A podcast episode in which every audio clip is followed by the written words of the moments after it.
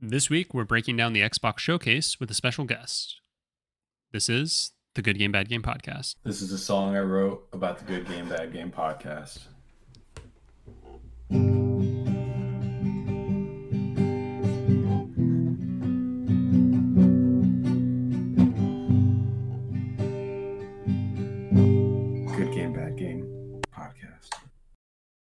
Hello, everybody, and welcome back to the Good Game Bad Game podcast. I'm your host, Spencer. As always, joining me is my co host, Mike. Mike, how are you? I'm great. Better after this presentation than the last presentation we talked about. Oh, definitely, definitely. And joining us, special guest, first time appearance on the podcast. And no, this isn't a Journey into Games episode. It's my wife, Shelby. Shelby, how are you? Hi, wife. I'm good. Um, I'm like really anxious because I have no right to be talking about any of this. I mean, you were at an event strictly to watch the showcase. It's- yeah, you have a point, but you know, I was looking around the theater and I was like, do I really belong here? You know? I mean, it was definitely a lot of white people, so I think we were good. I, I thought I thought you were going to say it was just the two of you. I did have that fear at first, and then we got in, and I was like, "Holy shit, there are a lot of people here," and it was it was kind of crazy. I was like, you know what, That's we're amazing. not we're not alone in this big weird world, you know. Um, We're one of the few who weren't like, I guess, reacting live to the what was happening, whether it was cheering or unwarranted commentary. yeah, yeah. How about that, huh?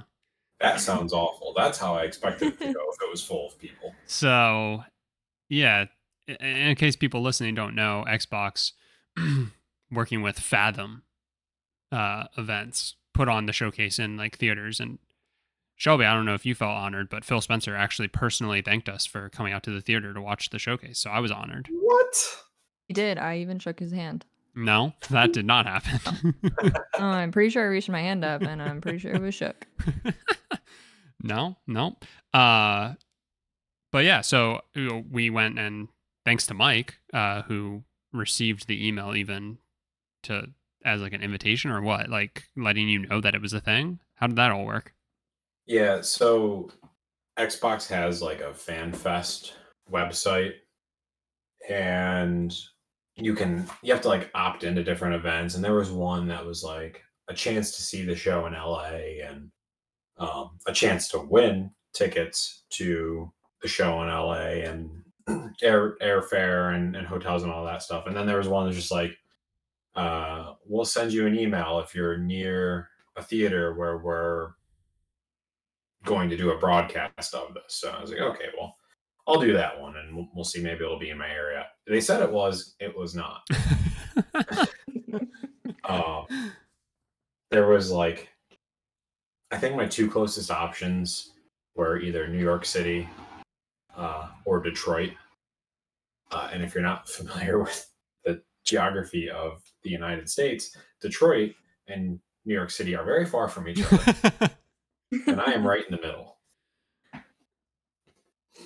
Um, not even in Toronto. Toronto, I probably could have swung, Mhm. but uh, yeah.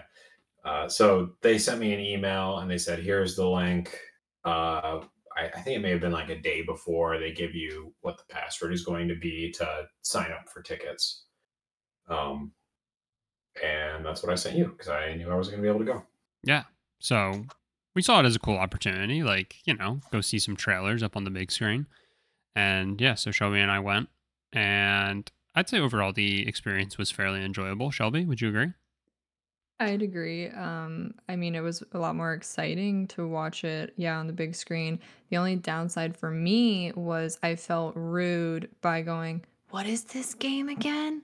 Is this the one where? And then I felt like I couldn't ask questions in between all of the games, which I definitely do when you're just watching them. But no, it was really fun to actually go to a theater to do it. Yeah, and, and there were definitely a lot of events that like you know, we'll get into it then, but there were definitely certain things that one, I can't believe were showing up in an Xbox showcase, and two, when they did show up, people were getting excited, which was like very cool. Like you hear about those stories where people are like, "Yeah, I went and saw the new Avengers movie in theaters, and everybody started cheering when Captain America came on screen." And then you're like, "Well, when I was there, people weren't rude, and you know." um, but it was kind of cool. Like it was cool that people were like so into it and like actually like vocalizing it. There was one guy who was vocalizing everything, and I kept His turning. to- personal take. I kept turning to Shelby. I was just like, "Does this man not have a podcast to do this on? Like, come Yeah, on." what the hell? Uh, no, I, I legit wanted to strangle them. Like, it like it wasn't even funny. It was just very annoying. Um, just like update for a game, and they would just yell out, "I don't play that game." And it's just like, we get it, we get it. Were they Yeah. were they wearing a Master Chief costume that was far too small for them? Yes, yep. Okay, And on- I've and got the person in my head. and they were very much like Master Chief from the game canon. So this dude definitely didn't fuck. Master Yeah. Chief in the show fucks. Master Chief from the game does not fuck. When you never take your helmet off, like what do you expect? Well, I guess if I wore a helmet, I maybe I would maybe do a little bit better. I was gonna say you'd probably pull. yeah, that's true. All right, I redact that statement. um, well, yeah. So because Shelby was forced to enjoy the showcase as well, thought it would be fun to have her on as somebody who Shelby. What would you say your level in games is? Without getting too much into it, remember this is not a journey into games for you. That'll come at a later date.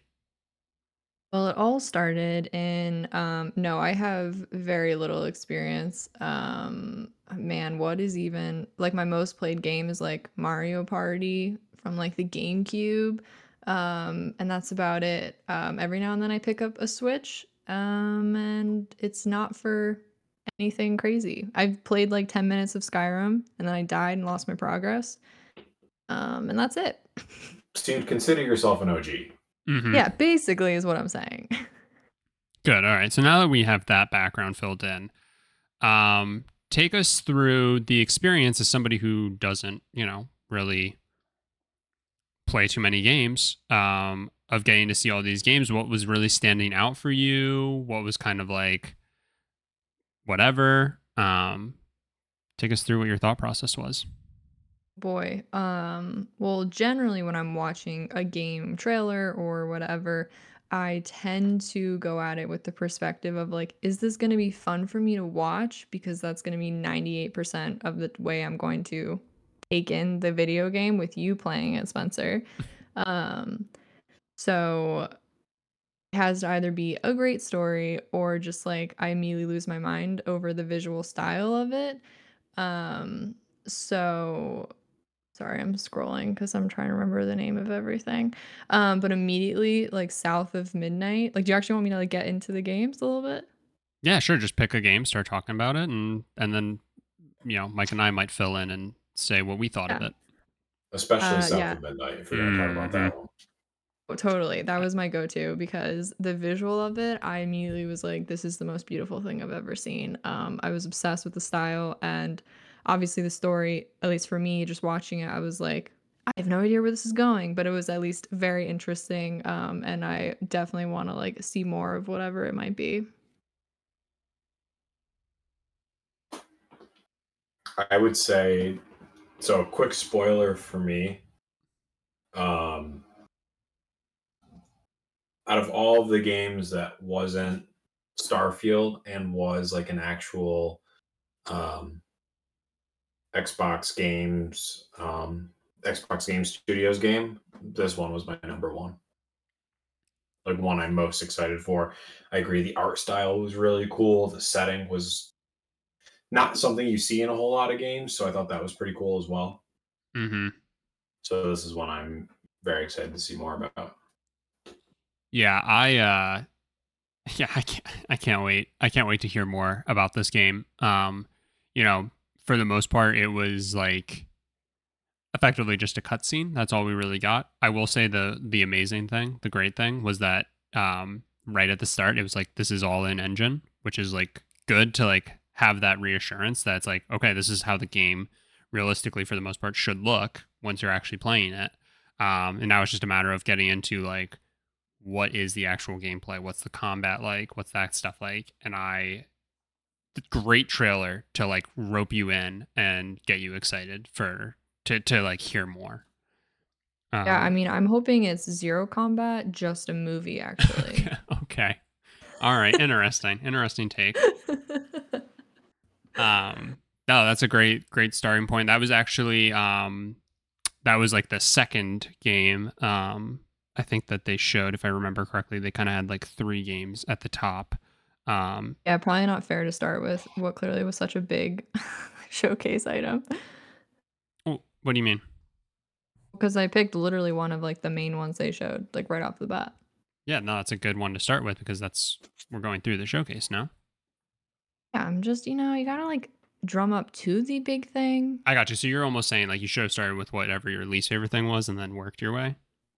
Just like a little less exciting, like not something that's gonna be as big of a deal, you know? No, this is a good start because we are all in agreement that South of Midnight looks amazing. Can't wait to see more. Can't wait to make Shelby watch me play it. We're all in agreement here. Um, all right, what's next? Take us through what what what else did you enjoy?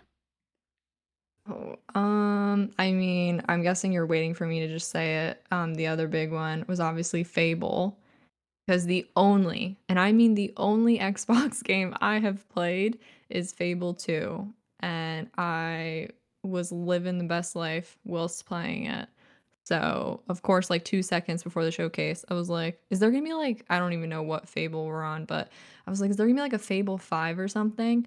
And just trying to guess because I knew nothing that would be there. And little lo and behold, which apparently if I was on the internet in any capacity, I would have known this. Um, Fable shows up first second of the show. And Fable, like as an IP, kind of died for a while. Mm-hmm. You know, they were they were done making them. Yeah. So the, the fact that they're bringing that back is, is a big deal in itself. Not that it was a surprise for for this show, but uh, just just the fact they're doing it is such a big deal. Yeah. I mean, we knew, right? Um, that this was like in the works and that the the series was being revived because like you said it had kind of been dead. So funny that Shelby like of all the games that she finally like picks up and plays, she plays she plays a Fable game, right? And and like what perfect timing because now a brand new Fable adventure is going to be out. Um thought again like that that was that was legitimately the first thing that they showed. That's a great way to kick off. Like I think the only way you could have done a better job of kicking off like an Xbox specific showcase is to like show something along the lines of like Halo, right? Or like one of your biggest IPs and like Fable I think has such a great following and people who like have such a love for the older games, right? And maybe a bit of a sadness that it, it kind of died and so for it to be revived for all those people and for them to kick Did off this showcase is great It was a great start sorry i had to swallow oh, uh, you're okay. I saw some like small public discourse um, that people are like basically nervous to be excited about this um, because quote what the specific comment section I was reading, they were like, yeah, after like Fable 3 it was all just kind of a letdown, or like even maybe Fable 3 was a letdown. Like basically you got two games that everyone loves, and then it's super mixed opinions, which I have no idea. Um, but so people are like, I just hope this isn't more over promising for under delivering. And uh, yeah, I don't know. Apparently, Fable has a rocky, uh, rocky following at points. I think it almost follows in suit with Xbox's evolution to the Fable games that people weren't really big fans of um, around that time period. You know, Xbox didn't have a solid direction yet, so mhm. I could certainly understand like people who were like super fans of that series, which I am not going to claim to be. I think I only played Fable two or three. I don't even remember which one, uh, but it's the only Fable that I played. Um, I have a bit more confidence that they wouldn't bring this IP back just to blow it. i was gonna say if they aren't gonna actually would do hope. it right yeah no definitely has that feeling and i think like it's one of those things where i'd be more willing if anything to give them the benefit of the doubt because of wh- what they've been doing now with their like recent track record of just how xbox has done a good job of positioning themselves um yeah, I just I think it's one of those things where it's like they know they can't afford to mess it up, and I don't think they will. Uh, we didn't get like a release date or anything like that for this, so I would imagine it may not still be close, and they're really gonna do everything in their power to perfect this. Yeah, I Mm, think mean that'd be great. far off. Um. All right, Shelby, do you want to go with whatever the last uh, thing was before they kicked off the actual show? Um, if I'm reading in the correct order, was it Cyberpunk 2077? No. God damn it, Shelby. What you was have it? the memory of a potato. Oh, was it a vow? Honestly, I have no. No. idea. I'm sitting here going, this doesn't look right in any capacity. It's Star Wars. What was the third thing they showed? Yeah. Whoa. This is out of order. yeah, sorry, it is. no, you're okay. Um, sorry, I realized you want me to talk. Um, Outlaws looked sick. Um, I was obsessed with the energy. The character looks super fun. Literally, they have a fuzzy axolotl. Do I need to say more? Probably not.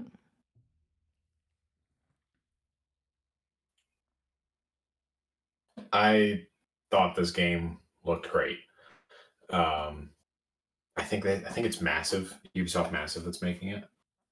Um, and I was I was kind of shocked. You know, we knew there were going to be new Star Wars games coming out, uh, and I didn't really expect this. And eh, I mean, even just the CGI parts of it looked Mhm. like a Star Wars, like a live action Star Wars movie hmm uh, which was nuts. Um, and I can say they did like a gameplay deep dive during the Ubisoft show. Awesome. Um, and it looks so good. Uh, it for me, I feel like this will be eh, my uh, my hopeful uh, opinion of it is that it looks a lot like a modernized Splinter Cell game Okay. Uh because there's a pretty heavy stealth element, but you could also just run through and shoot everybody if you want. Sure. Uh, so if you get a chance, check out the deep dive that they did during Ubisoft Connect. But I am probably more excited for this game than I have been any Star Wars game. Yeah, I you know, we didn't I don't think there was any gameplay in what was shown during the Xbox showcase and I mean, it's it's tough to like just go off of like a cinematic trailer alone, but like holy crap, like you said, it just looked so good. It almost looked on par with a with a Star Wars movie or a Star Wars show or something, and it was just insane. I could not believe what we were looking at. Um, and yeah, Shelby called out the the fuzzy axolot- axolotl, and um, I just like I cannot wait. I can't wait to see more about it. I I have not watched the Ubisoft Direct yet, so we'll, we so can the go ahead. the axolotl character, uh, it's a mecha- it's a game mechanic I figured, yeah. there for fun. Yeah, it's it's an actual like there's utility behind it. Yeah, I kind of assumed that would be the case. Um, so I'm really excited to check out the gameplay, and we'll talk about it more next This is the first time like giving them uh I'll say animal instead of like a robotic companion. A droid. Shelby. Yeah, sorry. Sorry. Uh, it might be. Uh, It just yeah. crossed my mind.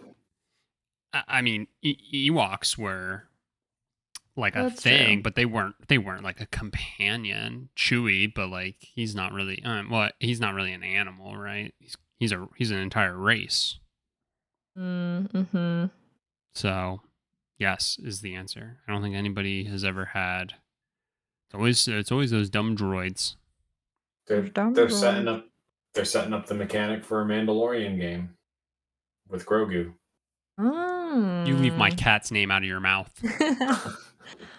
I mean, I I'm not like a huge Star Wars fan, like as a whole, like the movies and whatnot.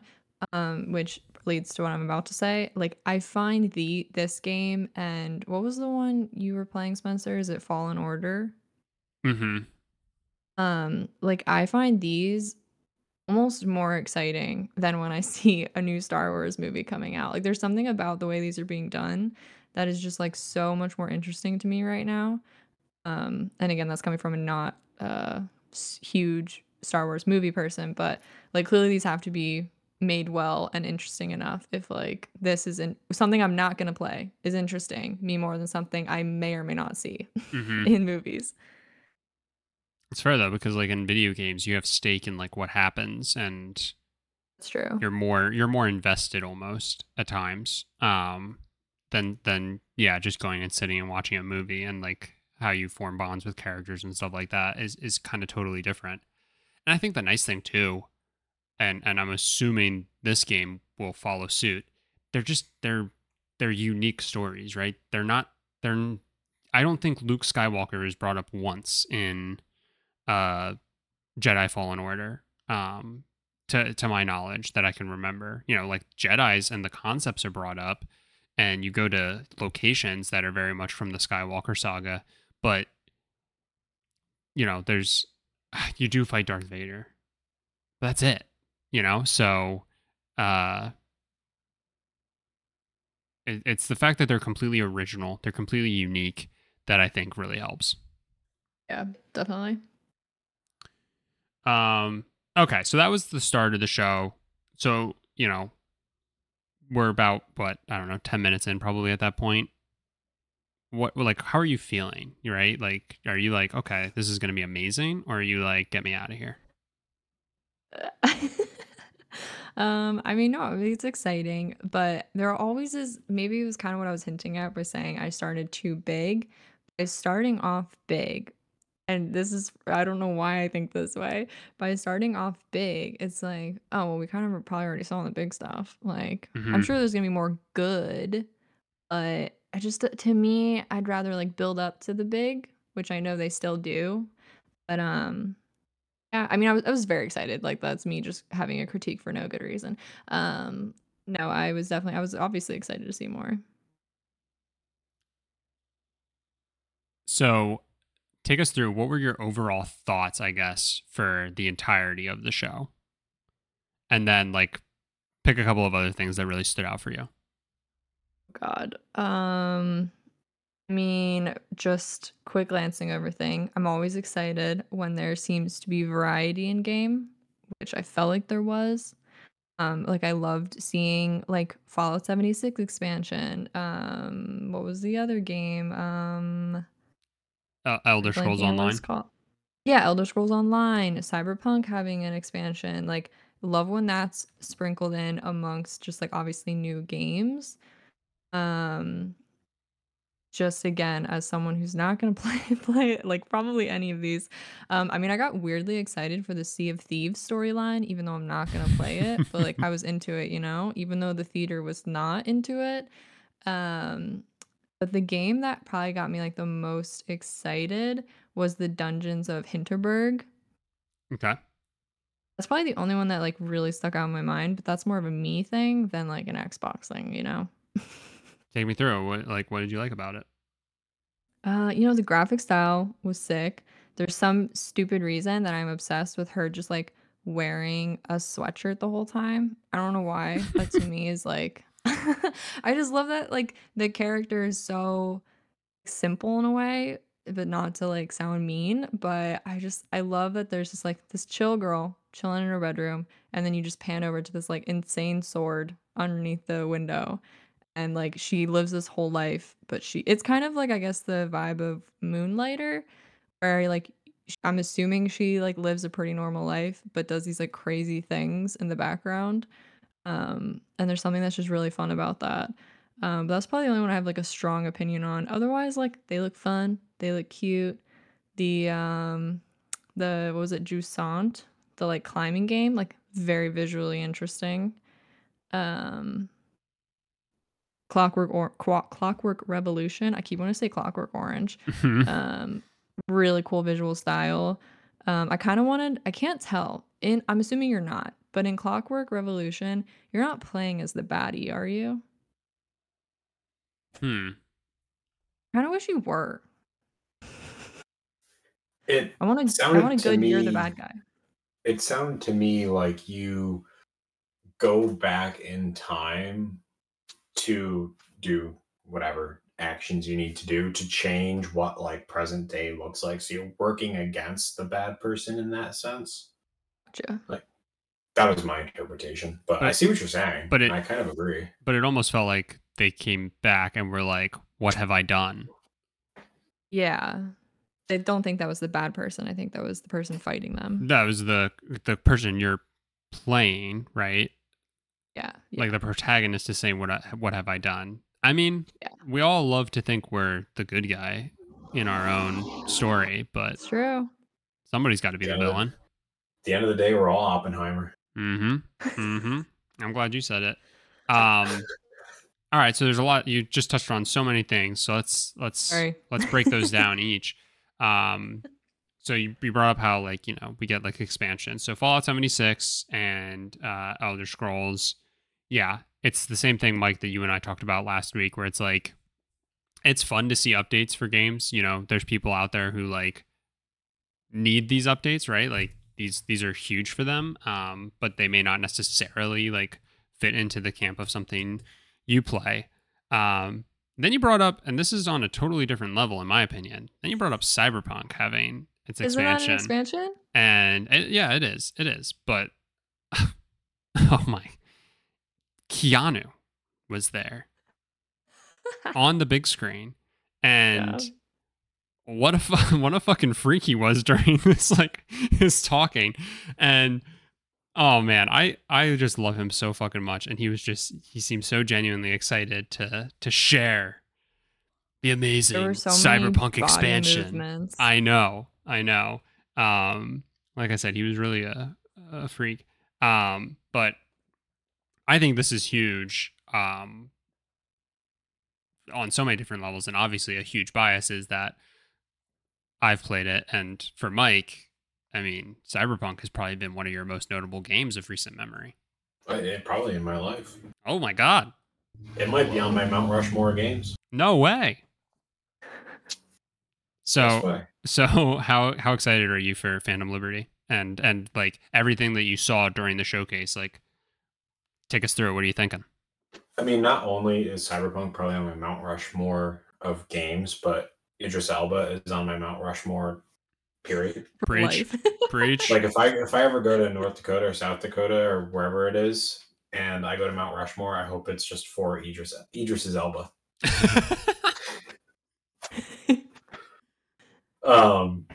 So that being said, this is probably going to be a launch day playthrough for me. hmm Um, I've, I've been finding it funny. Uh, this was a leak right before, um, with the pricing, and I, don't know if it's I don't know how big of a deal it really is, or if it's just a media talking point. But people seem to be torn on the price. Um, I, in the U.S., it's going to be thirty bucks. hmm It sounds to me like it could pretty much be a standalone game. hmm Uh, so I think that's pretty pretty reasonable. And considering that I don't know of many people who actually paid full price for Cyberpunk. I mean, shit, I think I paid like ten bucks Yeah, I think. within, within a year that it came out. Yep. I I want to say you and I both picked it up for like ten bucks. Yeah, so paying thirty for something that you have to assume is going to be finished and probably look better than. Uh, I'm assuming there's probably going to be like a base game update on top of this to kind of get it ready, uh, if there hasn't been already. Yeah. Uh, So I saw. I'm fucking up because I can't remember who exactly said it. I, I can't remember if it was Tamoor or um, Jason Schreier or Jeff Grubb. It was one of those three. I'm fairly certain because I, I, I saw a lot of their commentary about um, stuff that was happening this past weekend. One of them said that it, it like it's like a complete overhaul of the game. Like so much about the game is changing that, to your point, it's almost going to be a brand new game. Um, and so yeah, the thirty dollars I think is going to be more than worth it. And I'm also working off of like, and again, this kind of burned us with how Cyberpunk ended up launching, and you know, it's it's turbulent past. But I'm thinking about it from The Witcher Three standpoint, and the two DLCs that they had for that game were freaking massive. Um, and I want to say that the the DLC pack, like the season pass or whatever, was like twenty five dollars or something like that, and it, it gave you both. So it was two expansions, Um, the one was like a little bit smaller and like a faster playthrough, and I think like standalone was worth like ten, and then the other was worth twenty or something like that. I don't remember how the math worked out exactly, but it was massive. So I have, well, once again, putting a lot of faith in CD Projekt Red. Um, but I, you know, similar to how we were talking about Fable, I don't think they can mess this up. They can't afford to, and you know, I, I think it's going to be yeah more more than worth the thirty dollars, and I think it's going to be. I don't think you're going to be able to just play through it on the day of. Like I think you're going to find it very hard to get through everything that they put in. That's that's also Says my you. hope. Yeah, says me. Says me. I have one complaint, and there's absolutely no way around this because it's just something that needs to happen if uh, video games have sequels or extra content or whatever. But like the leading into of um of of the DLC does not line up with how I played Cyberpunk. Oof. Yeah, I think um I th- I'm assuming the DLC picks up at a certain point before the end game is my assumption. That's kind of where I landed. So maybe it's maybe there's something hidden in there, but Like it almost kind of feels like it was insinuated that it's afterwards. But I could just be analyzing it completely wrong. Yeah, no, I I do get that. I I honestly hope that what they do is like when you go to start the DLC like line that they like give you like some cinematics to set you up where you're at in the story. Like, oh, you've done this so far, you've done this so far, but you haven't done this quite yet. You know, like trying to like Instead of just like dropping it on the map, like you buy the DLC and it's just like go to this location and it starts the story. Yeah, that's kind of my hope is that they like try to do a little legwork to like set you up better. Um but I don't I you know, that much I don't know, right? Like they could very easily just say there's the map location marker. Go there and it's just like nothing's different, right? Like I don't know. So we'll see. But my hope is that they use some like older cinematics from, you know, earlier in the game to try and like set up where within the timeline you are because like you know spoiler for the game but like you know uh the the concept of v uh and and johnny silverhand and their relationship is like johnny's basically like a virus in v's head. Um and like think like far cry 2 right? Where you like progressively get worse with your sickness. Hmm like that's kind of how the story goes with cyberpunk right? And so um i feel like that in that regard because like if you've like just started the game right and like it's not so bad then all of a sudden you're playing the dlc and like v's freaking the fuck out because he's about to like break in half. You know it's that's that's like there's a weird disconnect there. So again hopefully they like set it up well and and all that but we'll see. I cannot wait though. Um you know sometimes dlcs are really hard to get me back in but i just you know because of how massive this is going to be i'm so freaking excited okay shelby you haven't said anything in in some time um hmm let's see um what else did you bring up you also brought up uh sea of thieves M- mike Mhm. remind me have you gotten into sea of thieves I wouldn't say I have gotten into it. Have I played it? Yes. Have I played it for long? Okay, so Shelby and I are gonna get a Series X and a Series S, so the three of us can play Oh. some Sea of Thieves. Please do because that's been my biggest thing. Is like it's kind of boring to play by yourself. I yeah, I definitely get that Really feeling. get that. Yeah. So if you do that, sounds great. You need Uh, to go like I'm gonna say old school, where you're like hopping on Picto Chat, and you're like, we're gonna play Sea of Thieves. That was from way down in the cellar, but yeah, I'll take it. How would why would we hop on Picto Chat? Cause why not? That's like no, that I'm just saying that's the vibe of like I need all my friends to get on their DS and we're all gonna play some Sea of Thieves together. Mike, we need you to get on your Xbox so we can so we can so we can play some Sea of Thieves. We should have recorded this podcast on PictoChat. Could you fucking imagine? it would literally be our longest episode because it'd take me f- five fucking years to type hello and welcome back to the Game Back Game podcast. Um, well, you can write it in by hand. um, Shelby, you brought up uh, Dungeons of Hinterberg. Oh yeah. Um, I'm with you. You know, this it, like uh, instantly, right? The aesthetic of this game really draws you in with the like cell shaded style that it has. Um, and then you know the the combat looked in, very enjoyable, and and the the overall like environment of the game seemed really cool.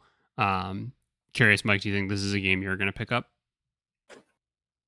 That's on Game Pass, so probably. All right, I guess yeah. Like, I yeah. I, I was kind of in the same boat where the art style kind of um and then it reminded me of a game I've played but I, but I can't quite remember what it was. But it was kind of the same kind of snowboarding on a sword.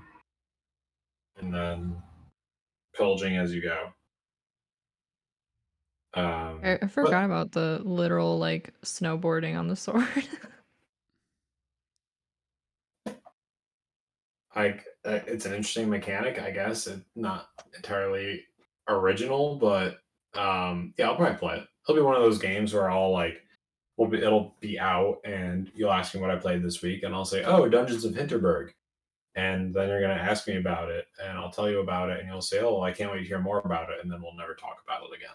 that tracks. That tracks.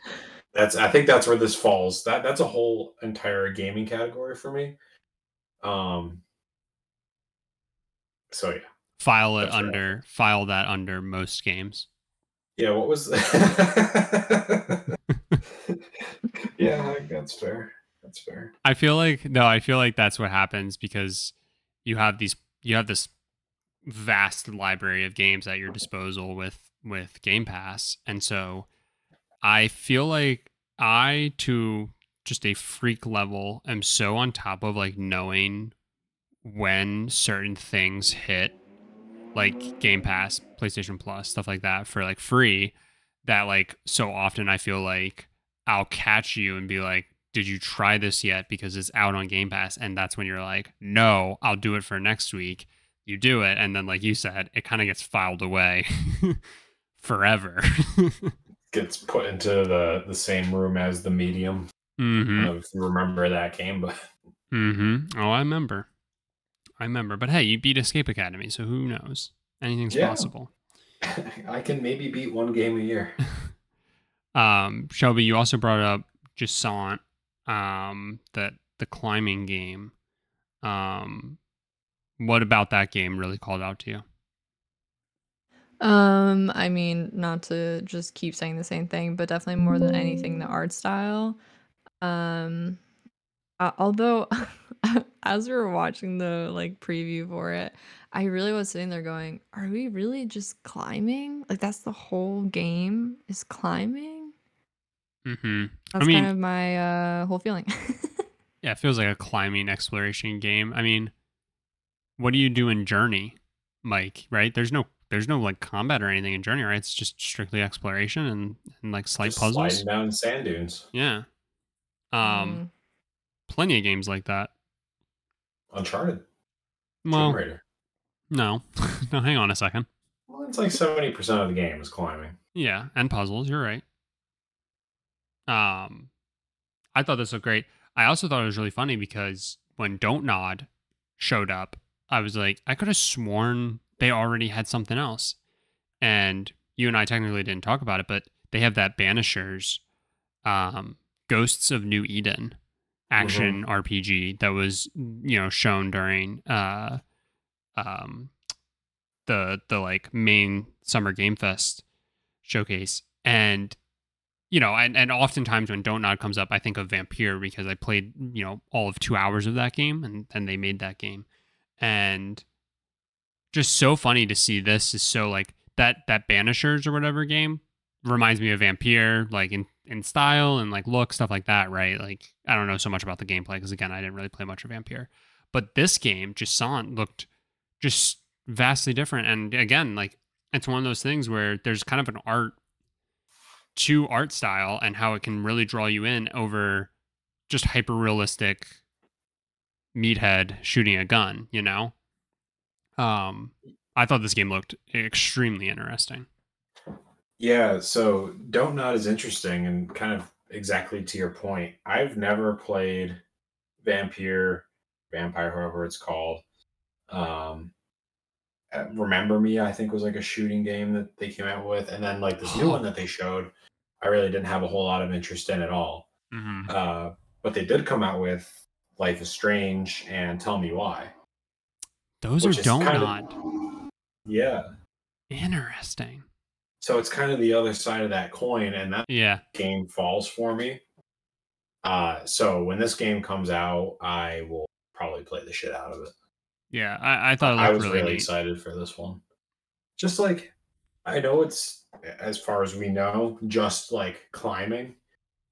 But it's like Escape Academy where it's like it's just kind of not that it's mindless, but it's not you don't really have to pay attention to a ton of story. Um you, you have a very set objective and it's all very linear. Uh and I've said it multiple times, those are kind of the games I enjoy right now. So Mhm. I I will definitely pick this one up when it comes out and hopefully play a lot of it right away. Well, I look forward to hearing about it unless I have an Xbox by then. And then in that case, I'll be telling you about it ahead of time. Punk. Okay. Uh let's see what else is left. Um Oh, Shelby also touched on Clockwork Revolution. And um Mike, I feel like that game I saw somebody compare a ton of the visuals to BioShock Infinite and and admittedly watching it I had that feeling, and I'm I'm curious if if this is also a game that really is like towards the top of your list for when it comes out. Yeah, it's funny when this like they showed like one scene of this and I was like, there's no way. Um I did see that I think Microsoft had to respond to those things. And they're like, oh, it's just complete coincidence. And like you get into the steampunk art genre in video games, and it's like, of course, this is what it's going to kind of look like. Right. But yeah, I'm I was I was pretty intrigued by this game. Um I would like to see more, I think, uh, before I make a decision on it, but the concept of it is something to me and it seems like they're setting it up for there to be a lot of different outcomes depending on how you play the game. Uh, so I think that's really cool as well. Yeah. Again, instantly upon seeing it, I was just like, oh, this has all the feel, and yeah, it might be the fact that like it's steampunk, so it unfortunately is going to draw that comparison, I guess. But yeah, instantly thought of you, um, and then thought that it looked very interesting.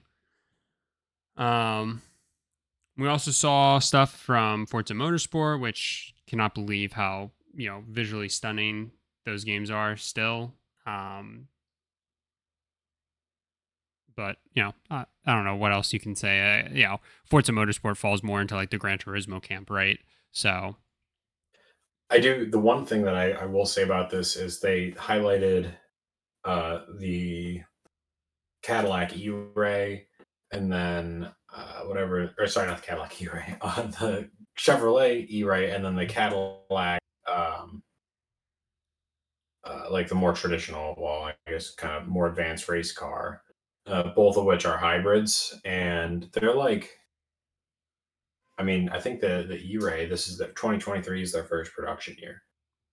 Uh, and it's kind of a new technology in cars, not hybrids, but putting it like a supercar and uh, essentially makes like the Corvette uh, all-wheel drive, uh, which is the first time that's happened in a Corvette. So where I'm going with this is, it's cool that they're bringing that into the game this early, considering it's just Mhm. such new technology in the automotive world for them to now go in and like model this in a game.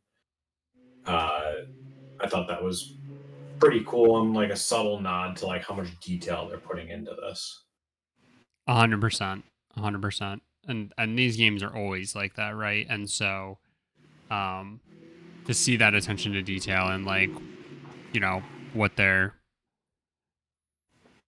like you said, it's like a newer technology, and for them to like all already put it into video games is such like a almost crazy like holy shit sort of moment. Um, definitely excited to hear about that. Um, in between your games of Madden. We'll see. Um, It depends on if it comes to Game Pass. I'm sure. Oh, if Madden comes to Game Pass, Yeah, it's usually towards the end of the season. Yeah, it'll be there. Um, all right, Shelby, is there any other? We've touched on a lot already. Is there anything else specifically that you want to call out? Um, outside of Starfield, because we'll we'll give that the attention it deserves for sure. Is there anything else that you wanted to call out, um, real quick before Mike and I just go ham at the rest of it? Um, honestly, not really. I was just gonna let y'all go ham at this point, being what's left. I just, not that I have any bad thoughts, I just don't really have any strong opinions on like any of the following. I just wanted to make sure. Go ahead, Mike. I have one very important question. hmm Did you get snacks? Oh, we got popcorn, but the ICEE machine was broken. Hmm. yeah, broken. And I, yeah, exactly. I was pretty devastated. But they gave it to us on gift cards, so like we will be going back. Oh, yeah. Nice. Um, okay. Well then, if there's nothing else, Shelby, I just wanted people to remember that you are in fact here. Um, I'm here. I'm I'm trying to prevent Grogu from yelling into the microphone. I did hear him yell once. Um, I'm curious, uh, though, like, what were your thoughts seeing a game like Senua's Saga and like seeing the visuals of that, and like, like I don't know, um, because I feel like I see that, and I obviously I play video games a ton, and I still see that, and that's kind of like one of those things that really blows me away. As somebody who doesn't play video games, any did it invoke any strong feelings, or were you kind of just like, this looks like a cool video game? um oh no i mean visually it was absolutely insane um i just i mean obviously i saw it was hellblade 2 i have no concept of what hellblade 1 is outside of what it's called um so i had no concept of what was going on Sure. but in terms of just that small clip we saw i mean it it i mean this sounds stupid to keep saying but like it literally looks straight out of a movie Mhm. like it just looked like so insane. I guess it was getting a little like inception-y um but like done just so well uh that you couldn't not be pulled into like what the hell is going on. I'm sure the audio probably sounded crazy in a theater too, right? Personally, I oh my was gosh yeah. I was scared. Personally, I was scared. because I thought for sure there was going to be a jump scare when she, when like they were like when they were like the the voices whispering they were like touch it touch it and then she like walks up to the little thing i thought for sure like it was gonna be like a monster like coming out of it Mhm. grabbing her and i was just like Yeah. trying not to piss my pants um the voice bouncing was pretty crazy it was it was nuts uh mike did you play hell like did you play the original hellblade I played. I didn't finish it. I did play. Uh, probably two years ago. okay um, when it came to Game Pass. Um, and I asked about the audio because, like, when you play the first best experience with headphones on, um, but they do the audio work so well. Like, I know this in the even the presentation, like just on. I mean, I have a sound bar, but it's not surround sound. But just the way they designed the audio was like you could tell, like you could almost hear the voices on opposite sides of your head, which was cool uh, and that carries over from um, Senua's sacrifice. yeah that's the first one one. Yeah. Um, I'm kind of at a crossroads with this game. Again, and this is kind of like the Alan Wake effect for me. It's like I'm only excited about it because I f- be. hmm Um, I stopped playing the first Hellblade because I just didn't get it. Uh, I I thought I I thought the gameplay was basically a walking simulator. Uh, and like yeah, like the the the mental dilemma within it is interesting, but yeah, it just it it didn't really suck me in. And I'm getting to that point with Hellblade 2 soft about it because I don't we didn't really see like a whole lot of gameplay. I think the like first trailer that they had shown, like when she's like fighting the troll, was Okay, and then that was their demo of. well, I bet you didn't know this was going from cutscene to video game. Like, Yeah. that was a whole feature of the. Yeah, and that's that's really cool and all, but then it just feels like it's really on rails and more of a movie than a game. And I, I think this was my issue with the first Hellblade game was if if it's a movie and I don't need to like have any action to keep it moving, then I can generally stay through a movie even if I'm not that interested to see if it gets any better. But if I'm playing a game that feels like a movie and I'm not interested, I just have zero drive to continue playing it. that's fair. That's fair. I definitely I I get that gripe. So, I mean, obviously it'll be on Game Pass, so I'll probably try it. Um, I would like to see if I can go back and actually finish The first. Sacrifice. Yeah. but yeah, we'll see. I if I end up actually beating this game, I'd be surprised. Yeah, I get that. I mean, even just to like jump in and see like the visuals and stuff, I think would be cool to hear about. Um, but I definitely understand kind of your your gripes with the overall series, I guess, even though it's only been one game thus far, and I think that's completely fair. Um, anything else that we haven't touched on, um, besides again Starfield, because I, I obviously think we want to dive into that because we got a whole like thirty minutes dedicated to that game. Was there anything else, Mike, that you specifically wanted to touch on? I'll talk of one specific like kind of jaw drop moment for me, and that was that they're coming out with an entirely new flight sim. Mm-hmm. um i kind of expected any new like they were showing like oh you can do search and rescue or uh, uh charter flights or, or whatever I was like, oh they're just going to add this to to flight sim and nope it's from what i understand an entirely new entirely new game Yeah, that was that was what I took from it as well. Like it's uh, literally called Microsoft Flight Simulator 2024, not Microsoft Flight Simulator 2024 update. So yeah it's just so that feels strange to me um obviously i don't care because it'll be on game pass but just from a resource standpoint it if it is in fact not an update to the existing game that would just be so strange because the existing game is so massive and it doesn't feel like it should be at eol yeah, I get that. I don't know. We'll see. But it definitely read like standalone. yeah Um, yeah, I was honestly I was pretty shocked by that as well. Are you excited about the Dune crossover in Flight Sim? i didn't watch dune so i don't give a shit Ooh. Good choice. So um, the dragonfly thing looks cool. I will definitely fly that over my house once. Yeah, there you go. um, all right.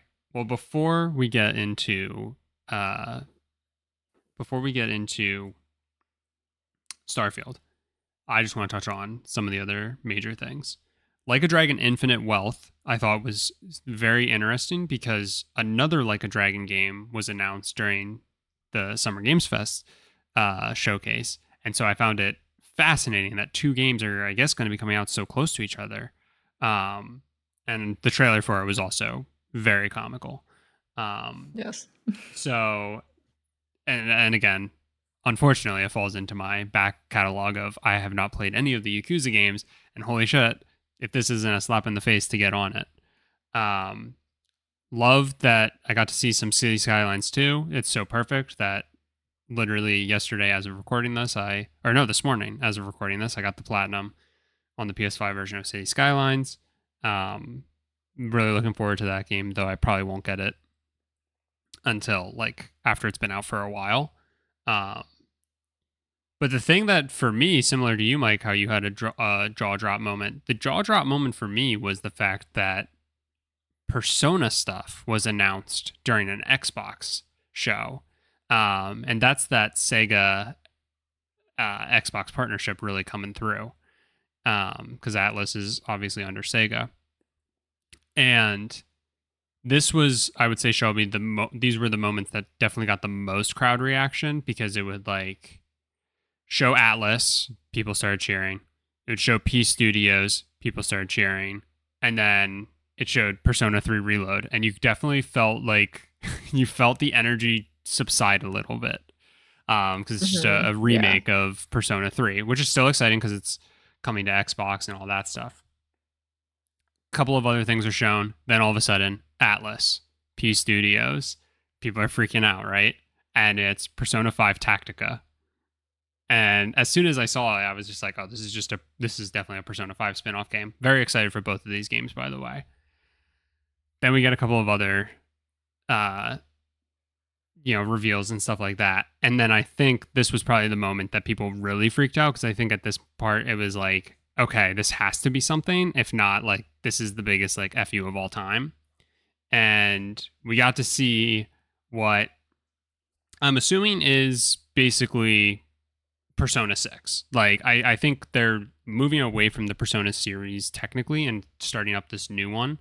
Um, but to me, this this seemed like, um, especially because it specifically calls out that it's from the creators of Persona 3, 4, and 5, without it being 6 and being an entirely new game. Um, and I am just so jazzed for this game because Persona 5, you want to talk about a Mount Rushmore, um, for a game that I really knew so little about outside of people just saying it was good to actually pick it up and enjoy it as much as I did. Um, it really left a mark um, for me, and so I am I'm so freaking excited for this game. Um, and it was it was very satisfying to kind of hear. It's a game that I think a lot of people, um, you know, it has a good following and and a lot of people in the crowd to actually like get excitement excited and like give that reaction was was actually really cool.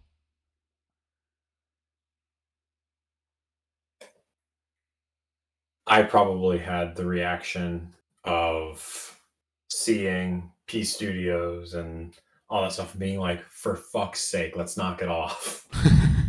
like you you saw it the third time and you were like, we get it. You make video Well- games. New persona, blah, blah, blah, blah, blah. Yes. Fuck you.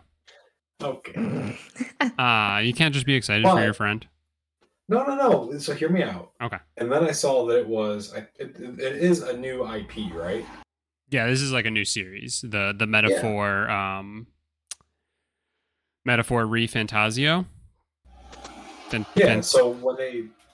Yep. Go on. nope. I was just gonna try and pronounce it again. So don't. Um, when yeah, when they made it seem like it was a new IP, I was like, okay, fine, sounds cool. It looked great, hmm and I and I know like you're gonna say, oh, that's exactly what the other Persona games look like. You should play them. But-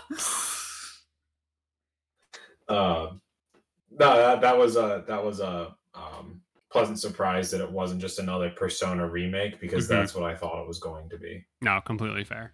Um, yeah, I, I'm I'm very excited for that. Potentially a, a day one buy for me, which doesn't happen often.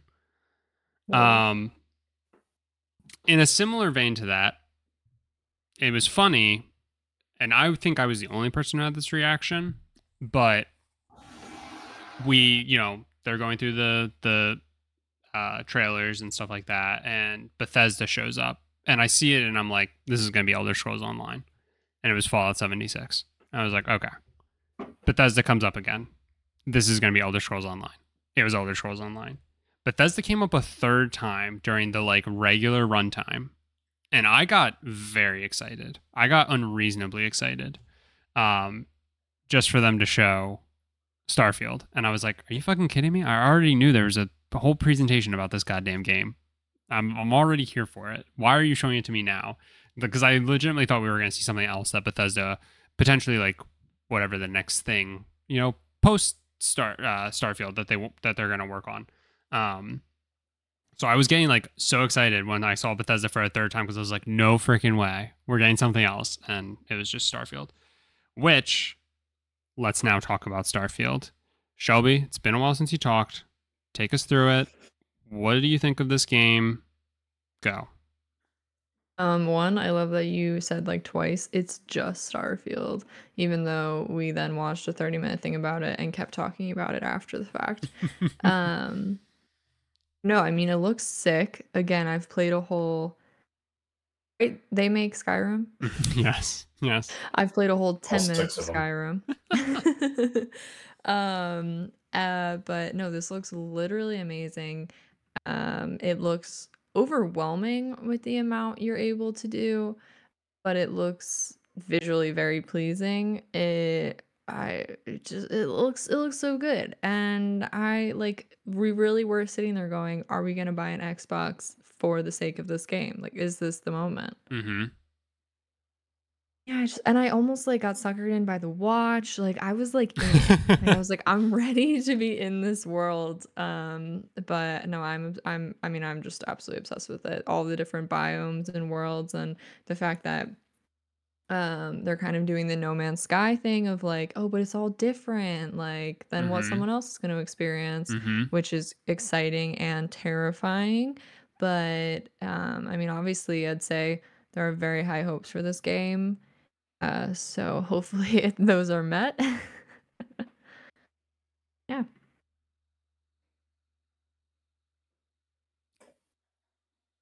I'm I'm pretty stoked for this game. Uh and I was not coming into this presentation. Um I think I've been pretty indifferent. Like obviously I know it's supposed to be this big deal, but then you get the Redfall shenanigans and I understand that Bethesda has different teams.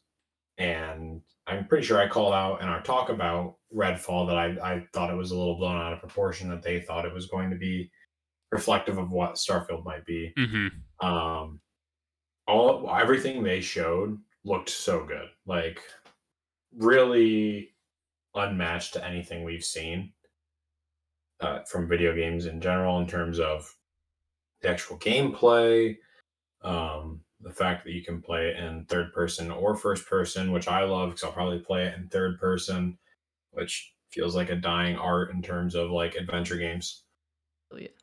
and um the, the crafting and it feels like it's going to be finished and that it being delayed was was really good for it Yeah, that's my hope too, right? Was that like they again, we've said about a couple of other things at this point, but like there's an understanding of like needing to deliver on something like this and um yeah, it really does feel like they've they've polished so much of this game and that I don't think they would have been showing as much as they did.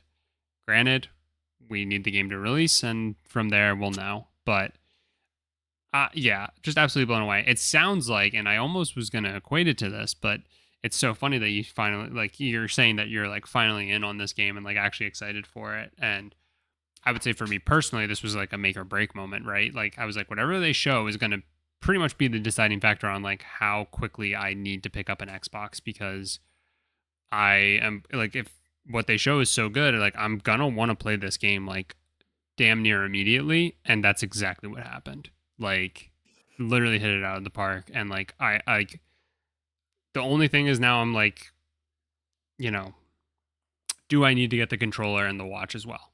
Um, and Like maybe. yeah, it's just well, it's like $300 isn't it Oh my god. the watch. i think the edition that comes with the watch is like $300 Oh, that's not bad. I'll say that. How much is a watch? A watch. How much is a watch? How much is like an Apple Watch? a cheap watch No, an Apple Watch. like- is it an actual like watch manufacturer or is it just like a cheap promotional thing I don't know. They You said it'll connect to your can phone. Get, you can oh get really watch. Yeah, they said yeah, they said you can get like messages and stuff from your phone, oh no shit okay yeah $300 great right? Guess that's not bad. Yeah, I guess like a new watch, a new Apple Watch is like Oh, Shelby, you're still here. 400. Ooh. uh, but yeah, I, I, I, if it, yeah, a, a Apple Watch is like three hundred dollars. So, Yeah. and I got a free game, is what you're telling me? Oh, I don't know if it comes with the game. I think you just Oh. get all of like the, Oh, you get this nice box, you get the watch, you I get thought- the controller. I Oh thought my you said the bundle. I thought I thought it was a bundle with the game. oh, Okay, I'm, fair I'm play. messing with you. I'm assuming I'm assuming it does come with the game. Okay. Okay. Can you stop messing with me? Uh no, but uh what I was the point I was trying to get to before I started talking about myself is that you saying that you're finally interested in this game and that this did it for you is very reminiscent of Cyberpunk 2077. You know, you you just talked about it now, right? Like these more linear games that kind of like get you through the game, right? Are are more much more your speed right now, and it totally makes sense. Yet you did still play Cyberpunk. You literally said it's on your Mount Rushmore, and that is an absolutely massive game. And it's a game that leading up to it is a massive open world RPG, very much not Mike's style. And going up to it, you're like, I just don't know if I get the hype. And then you watched like one thing, and you finally were just like, I'm gonna let myself give into the hype. Then it had a terrible launch. That's on me for getting you so hyped up for it. But no, but then you know it, it gets fixed. You're still in on it. You're still like, I still want to play this game. You finally play it, and look how that went. And and there's a lot about this game because of how massive it is and how how much it's promising, which is definitely scary. That feels very reminiscent of Cyberpunk, and you know the dialogue trees and all this stuff, and the character creation. It just yeah, like completely jazzed for it, and uh, I I cannot wait, and I'm I'm so happy to hear that you're like in on it. I think my biggest growth moment that Cyberpunk led me into. So I, I just like Shelby said, it's just so overwhelming. There's just so much, A hundred percent, I get that. and like I, I hate crafting. I hate games where like you have to craft to like Uh, be any degree of successful. we played Um, hours upon hours of Minecraft. Okay, that's different, and that's what I want everything to live up to. But that being said, I haven't played Minecraft in many years. Mhm. Like actually played it. Obviously, I go in there and pretend it's Legos every now and then. hmm build my old house and then blow it up. Oh, yeah. but like I could not go I could not go in today and play like the new Minecraft survival mode because there's just so much. Um but I think I learned with Cyberpunk in that like just because you can craft doesn't necessarily mean you have to. You can do enough to get by hmm and obviously just crafting certain things would enhance your experience. I hope that's how Starfield is. That's what will keep me in it. But if they're like, "Oh, you need to craft to like uh, if you need to craft all sorts of bullets and like uh you know, the shift crafting, the ship crafting is pretty cool. Yeah. Uh, that's more of like a personalization thing. Obviously, there's I think going to be some upgrades that they talked about. Um, but I think I can I think I can get through it. Just understand I don't have to collect everything. hmm I don't have to craft everything. I can just play the game and enjoy it. Um, but I, I'm really into the space theme. Uh, it see it feels a little more cleaned up than a lot of Bethesda games. hmm Um, and that's like a personal preference thing, you know, like um uh I don't I even when it was new, I don't remember like Skyrim ever looking good. Um I think the Elder Scrolls Online has never looked good. And I understand that's not the point. Um but it's it's just there's just some there's just a weird feel about it. Um then you get the games like uh Doom and Wolfenstein where they're kind of like the cartoony um kind of kind of uh art style and I loved Wolfenstein, so that's not necessarily like a, a negative about it, but just seeing Starfield and like the realism of it and just how clean it looks got me really excited. I 100% Um, hear you. And then they address one of my concerns where you can have like personality traits, which I think is a really cool um like feature. Like you Mhm. can you basically can decide what your reputation is going to be, what your history is. I mean, you're they set it up so you're basically building an avatar of your of, of the character that you want to be in this game. Uh, to the point of it will say your name if you want it to. And I saw I, they pointed that feature out. I was like, oh boy, Forza Horizon all over again. um, but uh, they they they showed the one thing where you can have like a a super fan as one of the personalities, hmm and they're like, if that doesn't work for you, then there's there's you can always change it. And I thought they were gonna say like you could just go into a menu Yeah. and uh and change that trait, but instead they just show like a small clip of basically Starfield of mice and men. Yep. Yep. That's yeah. That was literally Yeah. it. Yeah. So I I just thought that was really cool. yeah the attention to detail like to the customizability that that's something that also was kind of reminiscent of cyberpunk for me that you know i'll say i'm mildly worried about because i don't know about you but i feel like in cyberpunk my like history never really came up right? Like there was like once or twice where you felt like it where it felt like you could like say like a certain line because you were a street rat or whatever. And it very much felt like there would have just been like a corpo response in that exact moment and whatever the third one is i can't remember right? Like it didn't actually feel like that immersive. My hope is That's so interesting. oh okay. Maybe I had the the complete opposite. I I did Really? corpo for mine, uh-huh and it it felt to me like it was actually an important background point. I mean, Interesting. with how you talk to people, the way you kind of got through certain situations. I mean, it, to me, it, the, in the game that I played, it was incredibly relevant.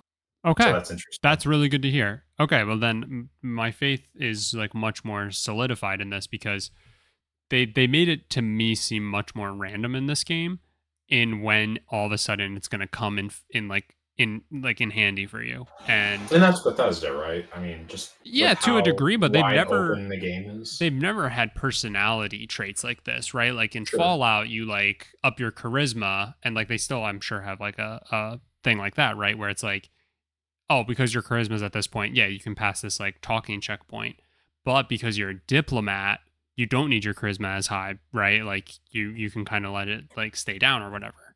And I I Mhm. find that really interesting. I also love that there's good and bad to each like trait. Um, so like the like fan thing. Um, I forget what the benefit of it was. I guess that the person would come with you was the benefit. they would bring you uh, Presents and stuff. items. Mhm. Yeah, yeah. The downfall is that they are the most annoying fucker you've ever been around. um, but like it's just so like wonderfully done and like uh, just incredible. And so, yeah.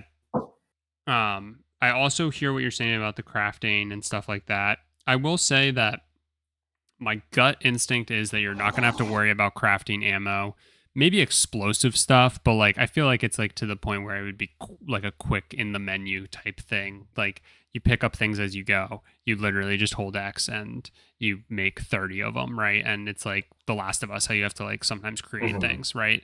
Um, I don't think it would be onto the am- ammo level, but I could obviously be wrong. I'm just thinking of like Fallout. It, your ammo was all about what you found, basically. and that was just an arbitrary example. No, and I 100 but I 100% understand that gripe and like uh it's already bad enough, right? If you have to like craft a ton of other things for this and that and otherwise, but in Fallout in general, I'm just thinking because I, I feel like that's going to be the more comparable of the two franchises. Um, not that prep like prevalent in in the actual gameplay.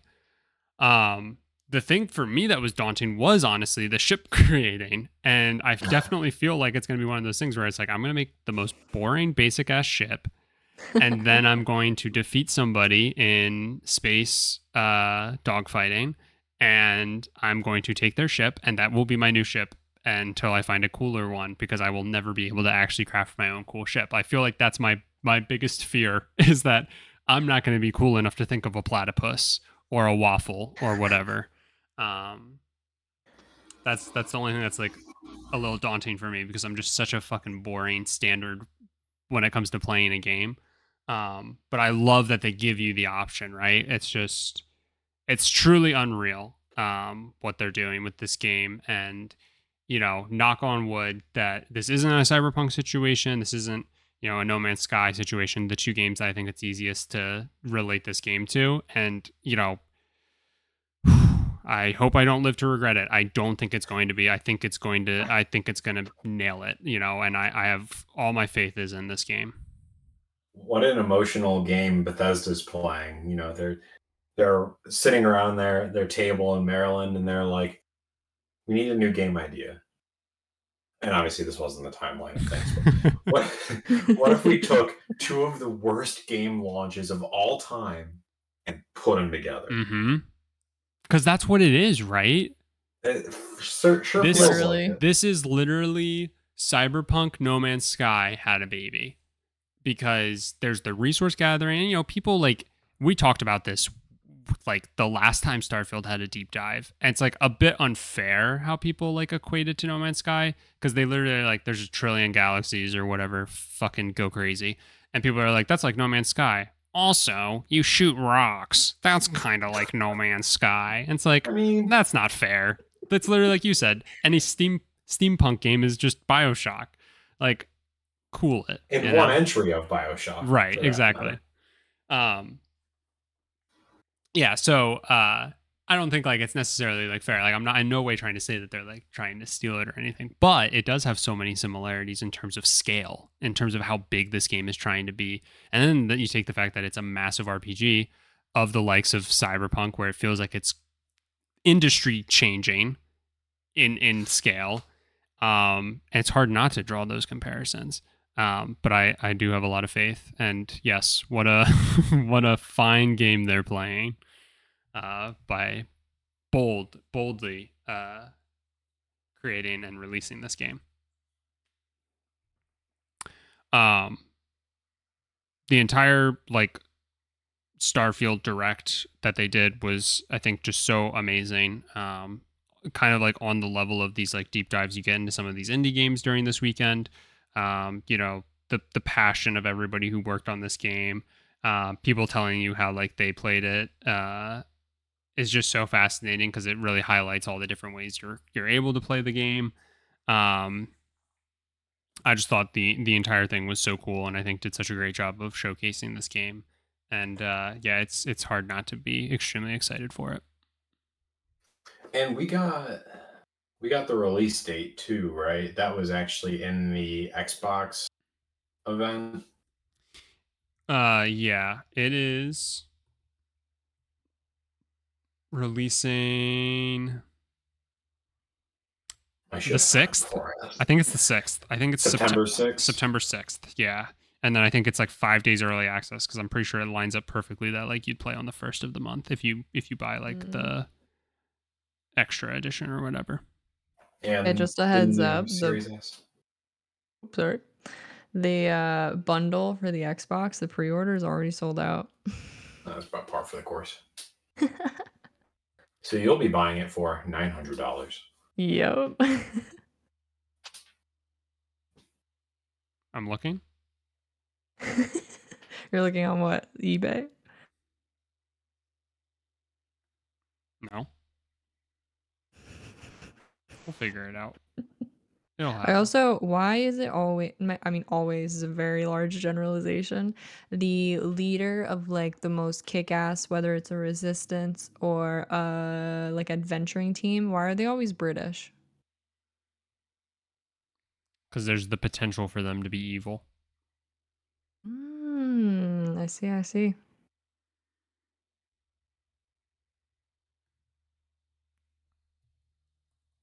Um,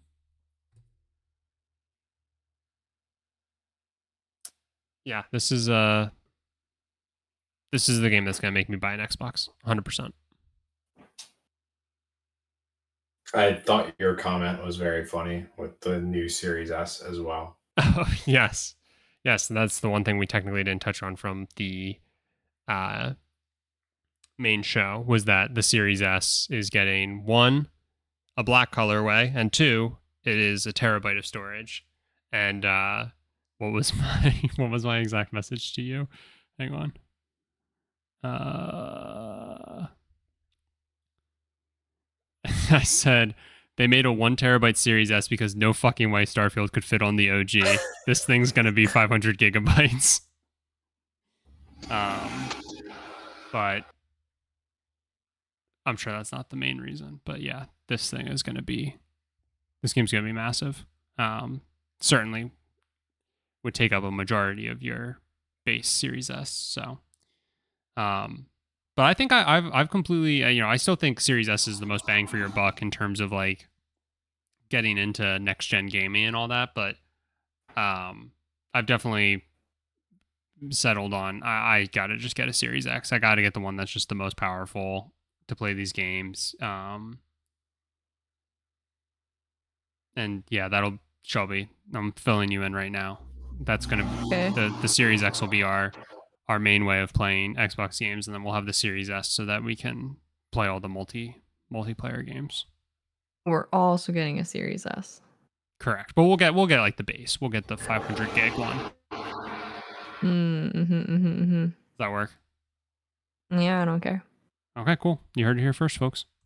It's public record. Does not care. Well, in Uh, that case, might as well get two Series X's. good point. Why didn't I think about that? But we do need to get another PS5 at some point. Anyway, enough of that. Anything else that either of you would like to say about Starfield or just the Xbox showcase in general? Mm, they all look fun. Okay, bold. They all look fun indeed. Okay. Um, I, I, Todd, just one more thing on Starfield. Todd Howard did say that it was going to be locked at 30 FPS, which I'm Mhm. sure a lot of people will lose their shirt over. I honestly the for the most part a lot of people were the the general reaction i was seeing was okay that makes sense and What? and gene park well i think part of it is because of the whole redfall thing that's just like you're kind of They were already i like, i know i know Like, is Starfield going to be locked at 30 FPS? Is that just the standard now? i listen People were gonna. Okay, well, um, I don't know Uh, I even brought it up. It was just going to piss me off. I think it was Gene Park who brought up the fact that it makes complete sense that it would be locked at 30 FPS. And then he pointed to the fact that that person was hoarding sandwiches, which is like a very core mechanic of Bethesda, like Fallout, Skyrim games, is that um, is the idea that items have, um, what is that called? Like, uh, help me out. Like a weight. No, not a weight that they, they have They don't like disappear. yes, like they have a exactly. They they Permanence to them. Yes. Permanence. Thank you, Shelby. Yes, this is why we had you on. This is why. That's it. But yeah, objects have permanence in in the world in the universe, and so to do that, um, this is like a deep cut. But like Gavin Free used to talk about how like certain parts of his world in Skyrim, because of a duplication glitch, were impossible to go back to because he had duplicated a ton of watermelons. And so like anytime you'd go into that area, all the watermelons would start to like spawn in because of duplication and it would just break the game. Um so That's absolutely stupid. yes, yes, but I, I uh, you know, uh, so Gene Park's general like idea behind it is that object permanence is like forcing their hand to make sure the game continues to run smoothly to to lock it at 30 FPS. Well, and I think Todd Howard also said that it could go higher, but it's going to be at least 30 FPS and consistently like be able to hit that, not Mhm. drop below it.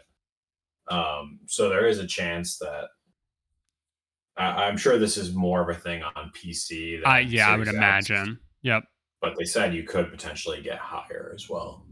I mean, we talked about it with the whole Redfall thing, where it's just like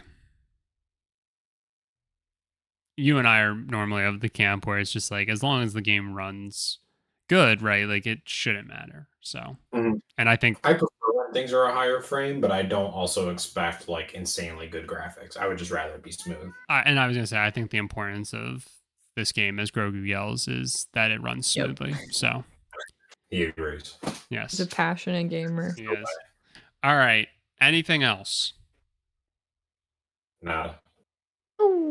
All right. Well then, uh, I think we're all fairly in agreement on this was a amazing showcase from Xbox. Um, Mike, you and I had said that this is probably the best part of the weekend in general. Um, just such an exciting and, and well done um, presentation uh, from Xbox was awesome to see. Uh, It was about a D. you think it was about a D? Were you the one person, you motherfucker? No. Um, all right. Well, thank you all so much for listening. Shelby, thank you for being here. Where can people find you? Um, people can find me basically anywhere on the internet at Shelby Lynn Lives, or as some people like to pronounce it, Lives. Does Nope. that make sense? Um, but yeah, thanks for having me. I'm glad I could contribute very little. I'm happy you were able to contribute as little as you did as well. And we look forward to having you back for inevitably at some point your journey into games. Um, yeah. Thank you all so much I have for to play at least one more game. Are you kidding me? We do that. I'm doing the outro. Oh. Thank you all so much for listening to this episode. Let us know what your thoughts were on the Xbox Showcase. What was your favorite part? What was your least favorite part? Do you think Starfield's going to nail it? And yeah, next week, Mike and I are going to be breaking down the rest of this crazy, crazy weekend um, and, and hitting on some of our favorite moments uh, that were outside of the specific Summer Game Fest and Xbox Showcase. Uh, so look forward to that. As always, if you can leave us a rating or review wherever you listen to podcasts, that'd be greatly appreciated. And as always, just be sure to share this with a friend, somebody who cares about gaming, somebody who's just as excited about all of this past weekend's presentations, or I guess as you're listening to this, it was two weekends ago or something. Uh, but yeah, um, that would be greatly appreciated. And we'll wrap it up all of Summer Game Fest and the crazy weekend next week.